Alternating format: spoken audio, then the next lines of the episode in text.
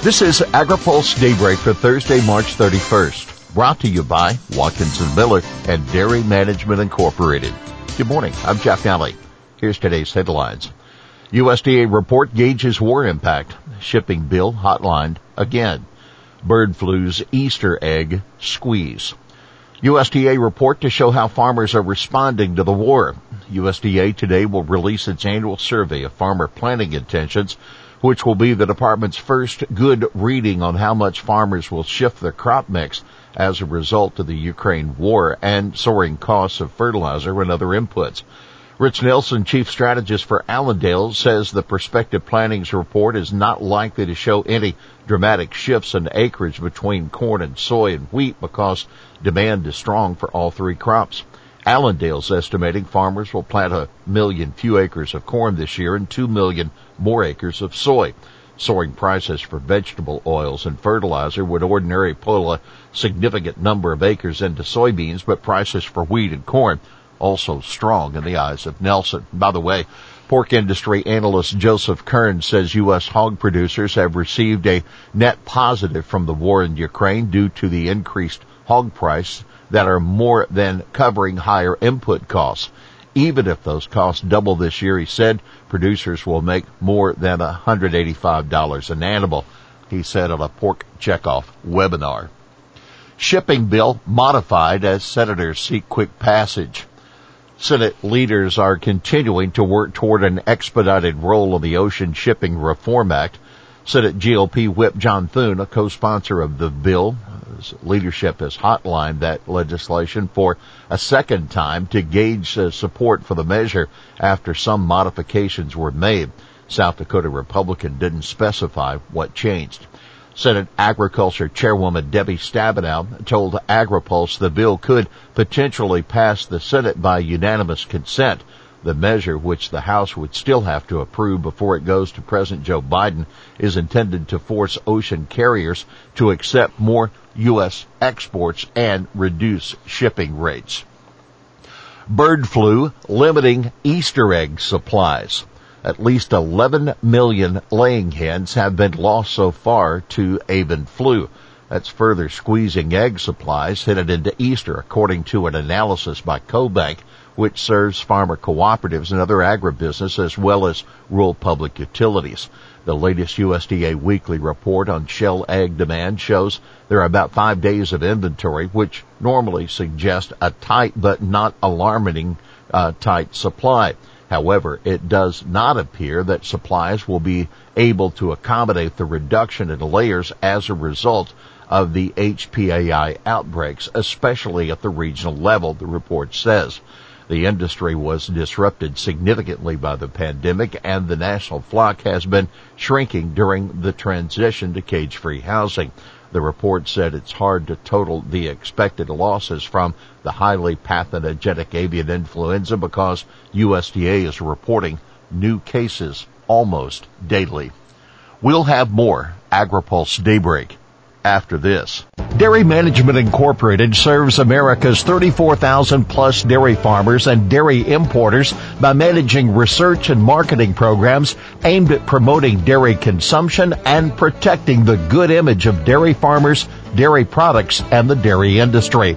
Funded entirely by dairy farmers, DMI has distinguished itself as a strategic consultant and valuable resource to businesses and organizations in the food and beverage sector that seek to increase sales and raise their image through the innovative use of dairy and dairy ingredients. Welcome back to AgriPulse Daybreak. Tai, looking for a strategy on Canadian dairy quotas. There's been no improvement in U.S. dairy access to the Canadian market, U.S. Trade Representative Katherine Tai told House Ways and Means Committee yesterday. She stressed that she wants to work with Congress and the U.S. dairy industry on a strategy for where we go next in confronting Canada. Canada earlier this month released its proposal on how it would change its tariff rate quotas for U.S. dairy. Now that followed a USMCA panel ruling in favor of the U.S. after it charged the Canadian government with manipulating the quotas. U.S. industry widely panned the Canadian proposal. The Biden administration did not respond publicly. There is a clear understanding on our side that dairy market access would be improved under the USMCA, Tai said. We have not seen that. And so from the USTR perspective, we will not give up. We'll continue to work with our stakeholders. FDA wants more comments before it decides whether to pull swine drug. Food and Drug Administration is seeking more comments on the safety of Carbadox as sold as Mecadox as it works to determine whether the swine drug should continue to be allowed on the market. FDA Center for Veterinary Medicine held a public hearing earlier this month and originally sought comments by April 11, but is now extending that deadline until June 10th. Both Phibro, the maker of the drug, and the National Pork Producers Council have objected to FDA's 2020 proposal that said the current testing method for the drug does not provide adequate information about carcinogenic residues. In a news release in January, Phibro said Mecadox has been approved and sold in the U.S. for 50 years and is widely used treatment for controlling bacterial disease in swine, including salmonella and swine dysentery, resulting in improved health and welfare for newly born and young pigs. The drug, which has been banned in Canada, Australia, and the European Union, also helps with weight gain, according to the company. EPA seeks members for its Farm Advisory Committee. EPA is looking for members for its Farm, Ranch, and Rural Communities Federal Advisory Committee, which advises the agency on environmental issues associated with agriculture. The committee recently received a new charge from EPA Administrator Michael Regan, quote, to focus on advancing climate change mitigation and adaptation strategies for U.S. agriculture, the agency said in asking for nominations by May 16. Members may re- represent farmers, ranchers, and rural communities, allied industry, including farm groups, rural suppliers, marketers and processors, academia and researchers, state, local, and tribal government, and non-governmental organizations. Here's today's She Said It. I've been talking to some really, really smart people. One of them, Tom Vilsack.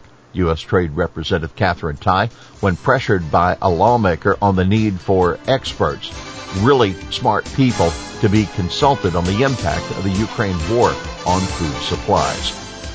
Well, that's Daybreak for this Thursday, March 31st. Brought to you by Watkinson Miller and Dairy Management Incorporated. For the latest news out of Washington, D.C., visit agripulse.com. For AgriPulse Daybreak, I'm Jeff Nalley.